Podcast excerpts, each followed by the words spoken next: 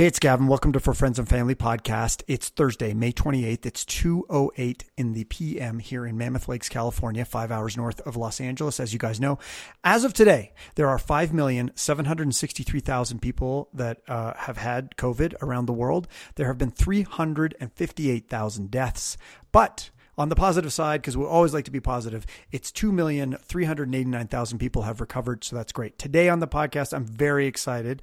Someone I haven't talked to in a while, um, and we're going to do that on the podcast, is my friend Sophie Wade, who focuses in around the future of work. But she's not really saying that anymore. I'll let her introduce herself.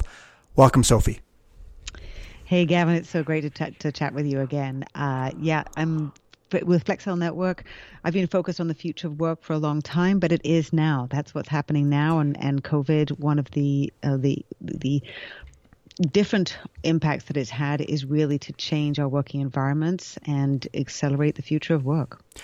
Now, let's just talk about the two key things we want to get. I, I mean, I just off off air, we were just talking a little bit about empathy, and I love that this. And I, I I cut you off, and I apologize because I'm just like I'm like no stop stop stop. That's really good. I want that on the podcast. Um. So, but let's talk about this idea. Uh, you're working on something called empathy for sales professionals and empathy leadership, and how that's changing. How are you seeing that? What is COVID and online and all that doing to people that it would make you want to focus on empathy? I've actually been focusing on empathy for about three years now um, as the sort of solution for a lot of things that have been changing in the workplace for as technology has come, accelerated things, made it, things less predictable. So now we have an extraordinary change that has uh, changed the dynamic that much Uh, that much faster mm-hmm. in terms of pushing us into to different environments where we're relying much more on um, increasing amounts of technology, and we're dealing in an environment which is so uncertain and so so challenging for so many people, and that is elevating the need to be using our empathy skills, um, working more closely together, working in much more uncertain environments. And so it's really just uh, sort of heightened my sensitivity about empathy and really trying to bring that into the, the working environment. So for one, we have salespeople who, before that, empathy was was, was an increasing need as uh, the changing the changing dynamic in their sales environment and how the process has changed. Let me interrupt just real real quickly because I love this idea around the, the, the sales thing, but I I realized that off the top, I didn't really define what you mean by empathy. Yes, absolutely. So empathy, the way I define it, is the ability to put yourself in somebody else's shoes and experiencing experience what they're going through. Okay. So it is both understanding their perspective, mm-hmm. not having to agree yeah. with it, but understanding how they see the world, and then sort of feeling what they're going through. And again, doesn't matter what you feel, trying to understand what they're going through, what they're feeling. So if you imagine now from for, for salespeople and for, and for leaders, what they're needing to do is try and understand that much more about their customers try or prospects and who they're trying, a salesman is trying to sell to, salesperson trying to sell to. What are they going through? How can I phrase, how can I frame what I'm trying to communicate to them? Or rather, first listening. What is it that they're talking about that I need to understand about their situation, what their needs are, what their pain points are, all of that type of thing? It's become so much more important now to really try and tap into what someone's going through so that you can then be able to to phrase or or uh, come up with the right solution in terms of doing the sales process. Oh, I see. So so people that, like, since humans love lists, are there um, like, you know, I always put it on the podcast, I'm like, is there is there a list that we can go through here? What are some of the things? Is there a, like, a, are there three things that you tell people about understanding uh, how to become more empathetic in the uh, in, in in the professional environment? Um, Or, or are there a list of ten things, or, or how do you determine, like, what are some of those best practices to becoming more empathetic that people out there listening may say, well, I feel I'm pretty empathetic, actually. I, I, I like what that guy's doing over there. And I can see that I never want to be a construction worker, but I get that it could be fun. Right. So that, that's, that's, I'm just trying to, you know, it's such a big word. Um, what, sure. how do, how do we bring it? How do we break it down? Um, to break it down to three steps. Um, it's to think, think, feel, do. So it's thinking about the other person and what how they see the world. Mm-hmm. And and really sort of tapping into your own curiosity to kind of go, well, I wonder how it is that they see the world. And that may, might mean asking questions so that you're not making assumptions about how they see the world, but just trying to get more detail so that you can put yourself in their shoes. And it actually helps to, um, if you have a deeper relationship with someone, if you know more about them, if you find found areas of commonality, um, or and even have shared experiences, then you're sort of, you can put yourself on the same page, mm-hmm. on the same side of the table, and then it's easier to try and connect with some of the, their other thoughts that you might not be so in tune with. Secondly, is feel, and that's first of all identifying how they identify the emotion that that person is feeling, because we could get it wrong. Somebody has a sort of scrunched up face, mm-hmm. and you're like, are they concentrating? Do you know they have indigestion, or you know, you know what? Are they about to fart? Oh no! so, so that's something where video becomes really, really important um, in this type of environment, where you could actually have these m- minimal cues. You you have visual cues. You you're also listening to how someone's phrasing. Are they pausing? Do they sound confident? You know how all these different things. What does it add? What does that picture add up to? So it's trying to work out what the emotion is that they're feeling, and then asking questions just to make sure that you're correct, because, you know, then I might sort of say, okay, so he's having a really, Gavin's having a really bad day.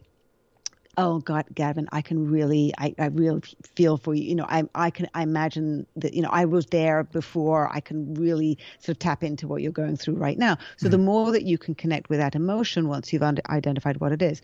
And then what do you do? What do you do as a result? How do you change your sales pitch? How do you change how you're approaching your leadership because of what you've understood? Mm-hmm. So that's, those are the sort of three steps. And again, the deeper, the more that you know about a person, the more that you can connect with them and get on the same page and have that sort of commonality of experience, the easier it is to be able to go to, to actually empathize. So if you are um, uh, a very experienced salesperson, then you will probably know and be empathetic with your customer because you see them on a regular basis. And I'm just thinking, you know, that, that ultimate sales, the, you know, the car salesman, you know, they come in, you come in, they, they, they, they can size you up in seconds as to whether you're going to buy these cars or not. And then they know those key points to deliver. And one of them, you know, they say that people that are very empathetic are, are some of the best salesmen. They're not these sort of out or salespeople, that they're not, you know, they're not most outgoing. And we've all met them. Like, I'm like, that guy's a salesperson. You don't, you don't think that, but actually because they're so empathetic, and I've, I've, you know, I've been on the receiving end. I've bought things from people that I never thought I wanted to buy from because they're just, they're just so, you know, they're just like, no, I know exactly what you're going through. You're having a tough time right. making the decision. I can see from your face, and you shouldn't make a decision. You should walk away from this and come back later, because they're like, that's what they would do in that position. So in, in sales, do you know, like, how do you measure empathy? Well, I, I would actually just go back to, to some, to the, to the earlier part of that question, because a lot of sales folks haven't been exercising the empathy skills in the way that they have. It has become much more necessary over the last couple of years because technology has been changing the sales process. In the past, the salesperson had had most of the power. They had all the information. The, the buyer didn't. They didn't really right. know anything. Now, with the internet and everything, you, when the, the two people start interacting, the buyer has a huge amount of information. And they may, let's just say they're seventy percent along the process. If, if, if, you know, you're looking for a C R M tool, I would, you know, ask you, I'd invite, you know, ask a, a bunch of my friends. And by the time I actually got to, you know, connecting with somebody about that, I would have, I'd really know who your competitors are. I'd know a whole bunch of features about it, and I'd be asking very different questions, much more sort of pointed questions, which were specific to my situation. And, and I find that all the time. I go in all the time to places, and I have more information than the salespeople, right? Especially if you're talking about electronics or even cars. Before I even right. go and look at a car, I mean, I recently had a sales experience, which was exactly that, where where the, the salesman's like, you don't know what you're talking about. I'm, dude, I've been on the forums. I can I can see that this car has serious problems, but right, there, I'm, right. I'm willing to overlook that. If you will acknowledge that, oh, we don't have any problems. Like I remember going into Audi and, and saying to them, when are you guys are going to get big dashes like uh, with uh, Tesla? And they're like, we'll never do that. The hands must always be on the driving thing. I'm like, no, you're just an idiot. Like you're just, we, we are about driving. We're not about technology. I'm like, okay, great. That's, that, that's interesting. But you didn't acknowledge the fact that that as a customer is what I was, you weren't empathizing with me instead of saying, right. yeah, you know, know what, this is something that, that, yeah, we're, we're looking at, but you know, our cars aren't set up that way right now. And, you know, it, so I, I understand uh, on, on the, the empathetic side of, of, and it's an interesting way to look at it. Um, I, I know that when we look at emotional intelligence, which seems to be a word that people are bantering around like crazy, mm-hmm. does he have good emotional intelligence? Um, is empathy sort of in this area? Oh, very much so. They're, they're very, very closely. Um, so then how do you measure it? How do you know, like, if I'm sitting across from someone I'm deciding to hire, how do I decide that they're more empathetic? Are there questions that I ask? Or Yes. Um, the one is to ask how they would feel if they were in somebody else's shoes. Not if that they were that person, but if they were in the other person's shoes. Give me an example. Or, like, what would and, be an and, example?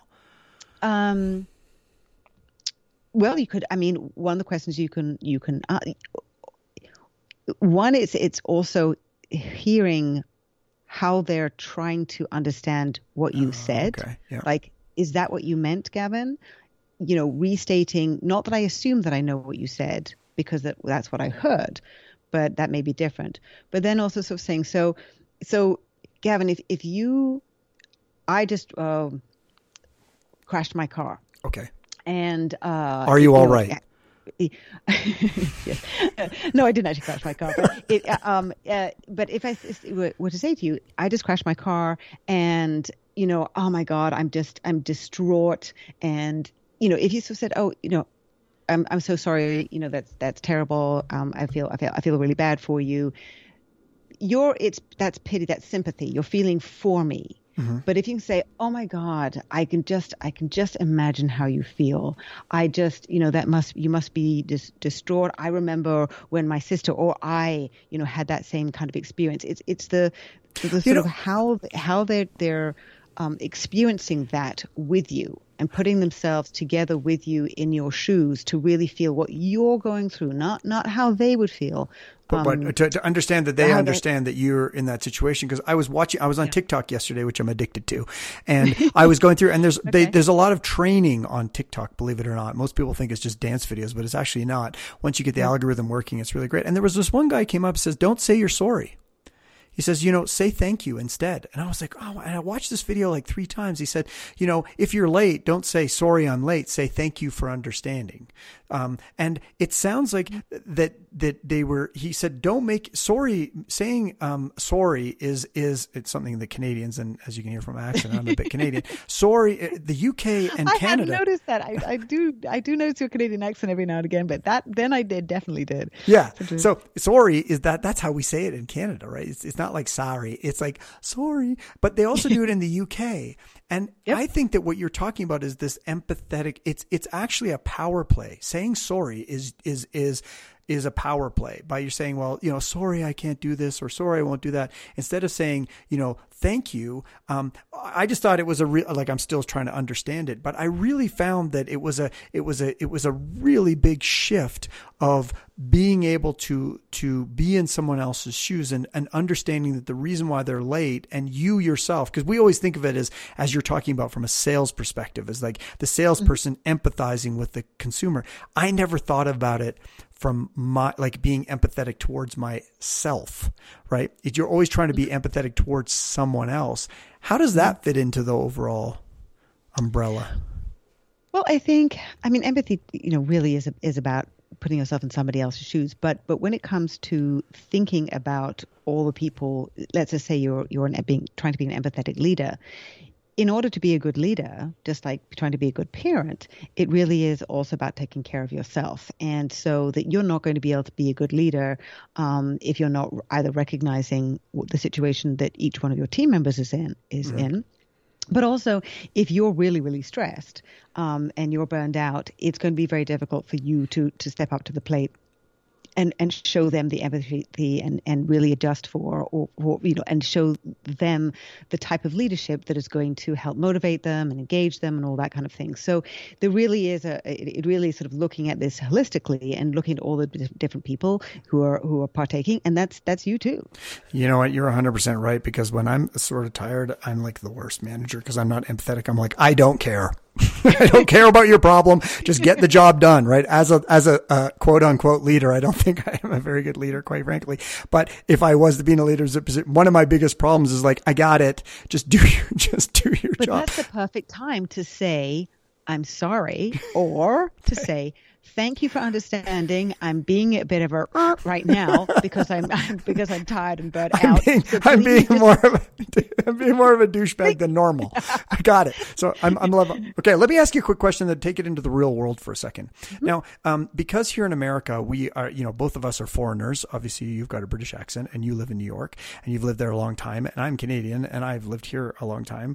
Um, but you know, the, this, this politics thing and empathy that's going on right now, it seems to me that either side, whether you're Democrat or Republican, let's just say, are having a hard time being empathetic, empathetic. And especially under sort of Trump and this, this presidential situation where there's a lot of people that don't like him, that there, and, and the people that follow him, there seems to be very little empathy for the, hey, they voted him in. It's their turn. It's like, no, you guys are complete idiots. You've done nothing. How does empathy work in sort of the real world? Like how, why is there, why does there seem to be this massive lack of empathy when it comes to sort of the political area? Well, look, I, I think most people use their empathy skills a lot in their personal lives, whether with their friends, with their family, they're thinking how, and, and it, it helps because you've got a lot of shared, you've got a lot of commonalities, you've got shared experiences, you, you sort of know how somebody thinks. It's really easy to tap into what they're going through. We haven't typically used that in the business environment, never mind politics. And, you know, I mean, certainly, in, let's just say in the, in the in the workplace, we have always thought that, you know, it was transactional, that if you paid somebody, they would they would get it done. Well, we know that they show up, but they don't do much more than that. And so this idea of of of having empathy in a working environment, because politicians, that's their work, it hasn't it hasn't really been there. And the, the one of the key things to make empathy work is to have those relationships. Now, if the, a lot of the relationships, you know, that crossing of the aisle has broken down, it's going to be very hard for people to be able to bridge that gap of understanding and really sort of connect with what the other person's talking about and understand it from their po- point of view. I mean, there's a great exercise in empathy, which is having to argue the other person's point of view. Right. And then the more that you actually do that and you actually try and sort of say, well, if I were going to argue, you know, his or her point of view, how would I do it? You actually start really understanding much more about, you know, what their perspective is and why they have that that that point of view. But people won't do it. Like I, I've been in situations because I'm a I'm I would say politically I'm a moderate. I'm not a Democrat. I'm not a Republican. I'm Canadian. So you know I'm in the center. I'm, I'm in the center because I don't right. really have these things. But I've really you know since you know Trump has been in and since Clinton and all that sort of stuff is that I've really had these discussions with people. People who have literally stopped the conversation and says, I don't care what you keep saying. I will never understand that way of thinking. I'm not willing to put myself, I've actually had people say this to me. I'm not willing to put myself in those people's shoes and I'm not willing to look at it. And this is on both sides, right? Mm-hmm. And yep. it, it that, and what you're saying is so interesting in business because I think that we don't spend enough time really getting into another person's shoes because we're so either terrified for our jobs or or where we are or people are at different levels. And there seems to be a lot of, you know, ageism going on right now with this technology chasm. And I don't think that people are willing to sort of be in, like young people certainly don't want to be in older people's shoes. And older people are like, I've already been in the young people's shoes, but there's There, there just does, there just seems to be a giant lack of empathy. But what you're saying is that empathy can be a real tool that can accelerate yeah. your career, but also help develop business revenue. Very much so. And, and going exactly to that generational point, I mean, I talk about empathy a lot for not, not just leaders, not what it, just, not just for remote working in terms of being able to connect across, you know, bridging that gap of, of distance. But also bridging the gap of generations. And it is when you, there are so many instances that I find that that people just don't understand what the other person has said. And it, and it, it sometimes it's simple, it's as simple as, you know, if an older person says, you know, I worked, you know, I, you know, it's all about hard work. Yeah. They mean, typically, they often mean working late at night, long hours, mm-hmm. you know, struggling. Whereas for a younger person, it can certainly mean working forty hours a week, but working really effectively with some with some new you know technology tools, and and and potentially getting the same results done. Both mean hard work. And they both mean hard work. But of course, if the older person is the one who is um, you know going to promote the younger person or not, based on how hard hard they they feel they're working, it's going to cause some, you know, some some uh, you know challenges, because they're like, you know, well, I produce the results, so I'm always trying to get people to focus on results, and and so it doesn't matter sort of how who, who's defining what. But that's where some some very simple phrases or some very simple concepts have the you know the context for each person. You know, obviously everybody's an individual first. Not not sort of I, I don't like the the generational labels, but the but the understanding of technology and the understanding of, of how we're working and what's going to help us succeed is very, very different across uh, all age groups.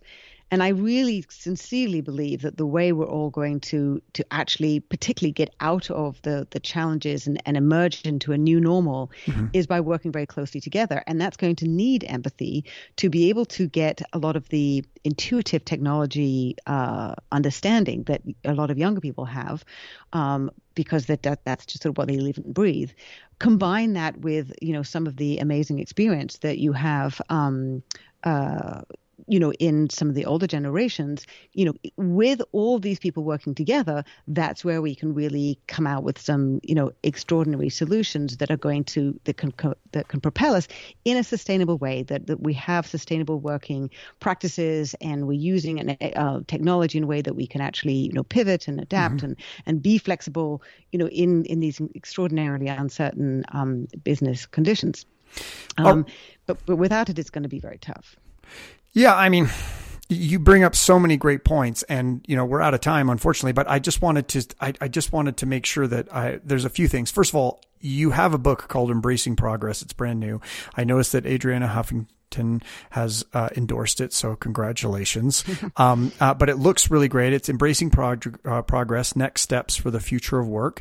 Um, um, it, did you want to give me a little bit of an insight into that? And then also, I understand you also have a podcast around work. Did you want to just talk a bit about that, and then we'll wrap up and say bye? Uh, thank you, Gavin. Yes. Uh, so, "Embracing Progress." It's it's. Uh... It's really trying to, the book is there to really try to, to help people understand. I love that you're like, what? Ah. Well, it's a lot of information really to help understand where we've been in the workplace, where we are and where we're going. Mm-hmm. And uh, it really can help people understand what's happening right now, because it's everything's just been accelerated in terms of all, all, all the things that we need to be looking about, that do different kind of careers, how we're working, how that we have many more options. All of this remote working has basically shown us we have more options, and the more options that we use um, can really benefit anybody's business, and using technology in profound ways. Um, Transforming Work is uh, the name of the podcast, and it's really looking at the same kind of idea. It's sort of how, what are the new things that we can be using? How can we focus on skills? What can we do, be doing in terms of understanding workflow management?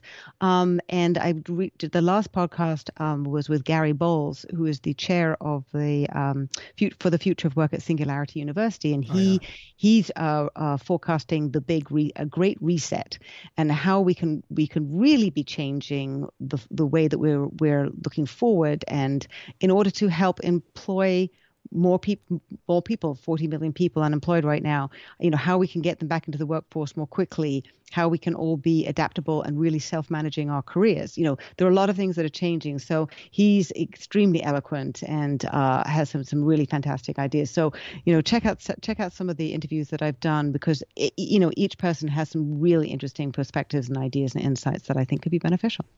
Uh, and I love your website. If people want to go to, go to sophie wade dot com. It's S O P H I E Wade dot com. And you've got all your speaking, your writing, your workshops, yep. your courses, um, oh, and, and, and Flexcel Network. That's, that's my, uh, the, the consulting business. So that's, uh, you're just so Flexcel. Prolific. You're everywhere. Flexcel. and, and Flexcel is F F L E X C E L network dot com.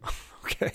Thank you so much for coming on. I definitely going to have you on in a couple of weeks once we see how this, you know, as we come out of COVID and we start to see, um, uh, you know, how people are really adjusting. I do know there were a lot of people who are younger who spent a lot of time telling me that all they wanted to do was work from home. And I've recently checked in with them, and I can tell you that all they want to do is go back to the office. They're like, I'm done being at home. I, I got it. I think a combination is really, you know, some people, you know, they do their focus work at home and like, you know, need the camaraderie of, of folks when they go to the office. Everybody is different. And so that's that's what I'm hoping for, is that that we will have that as a serious option. Mm-hmm. Um, and that can also save real estate costs, but really having the combination that works for each person, because we're going to need the most out of every single person and be leveraging, leveraging technology in the best way possible so that we can be able to adjust to, I mean, the restrictions are going to ease, but then they're going to come back again. We're going to be dealing with a lot of uncertainty for for months, honestly, as we're trying to to navigate this, because it's not just what's happening with your workplace, but also if you have, there are offices in multiple, in different states, each one's going to be open up in and different around ways. The world. And and and, and, and it, how, yeah, and how people are going and to and then your customers and then your yeah. customers, you may have, you know, in in in say California, that's going to be opening up, so so those people may be almost ready to buy, whereas in another state, you know, they may in New York City it's not open up yet, so those, you know, you may have customers in New York City who are like mm, not not quite yet, so so being able to adjust and, and adapt and and sort of really focus your business where it is relevant this week or this month, it's going to it's going to take a lot out of each one you're of us and, need, and about the leaders. You're going to need to be empathetic. And I will say, just on the other side, is that I have talked to, a, I, I deal mostly with C E Os, C-suite, and I have talked to a lot of C E Os who were before this were like, I want everyone in the office. I want to be able to see them. Otherwise, I don't know the way. There has been such a giant shift that they're like, I can save forty percent. These people can work yeah. from home. It yeah. is, I think there's going to be a bit of a, a big crush. And and maybe what we should do for our next podcast, let's talk about that whole sort of walk, working from home and, and understanding what some of those best practices are around the future of work and, and what you've heard about it. That would be great. But oh, you bet. Yeah, you bet. Be, it'd be great. It's so interesting. Always, always talking to you. I'm sorry it's taking so long to connect um, because I, I, I, it's always fascinating. Fascinating this the, the research you're doing, but thank you so much for coming on the podcast. I really appreciate it. Absolutely my delight, Gavin. Always, always happy to do that. Love, love chatting with you. Thanks.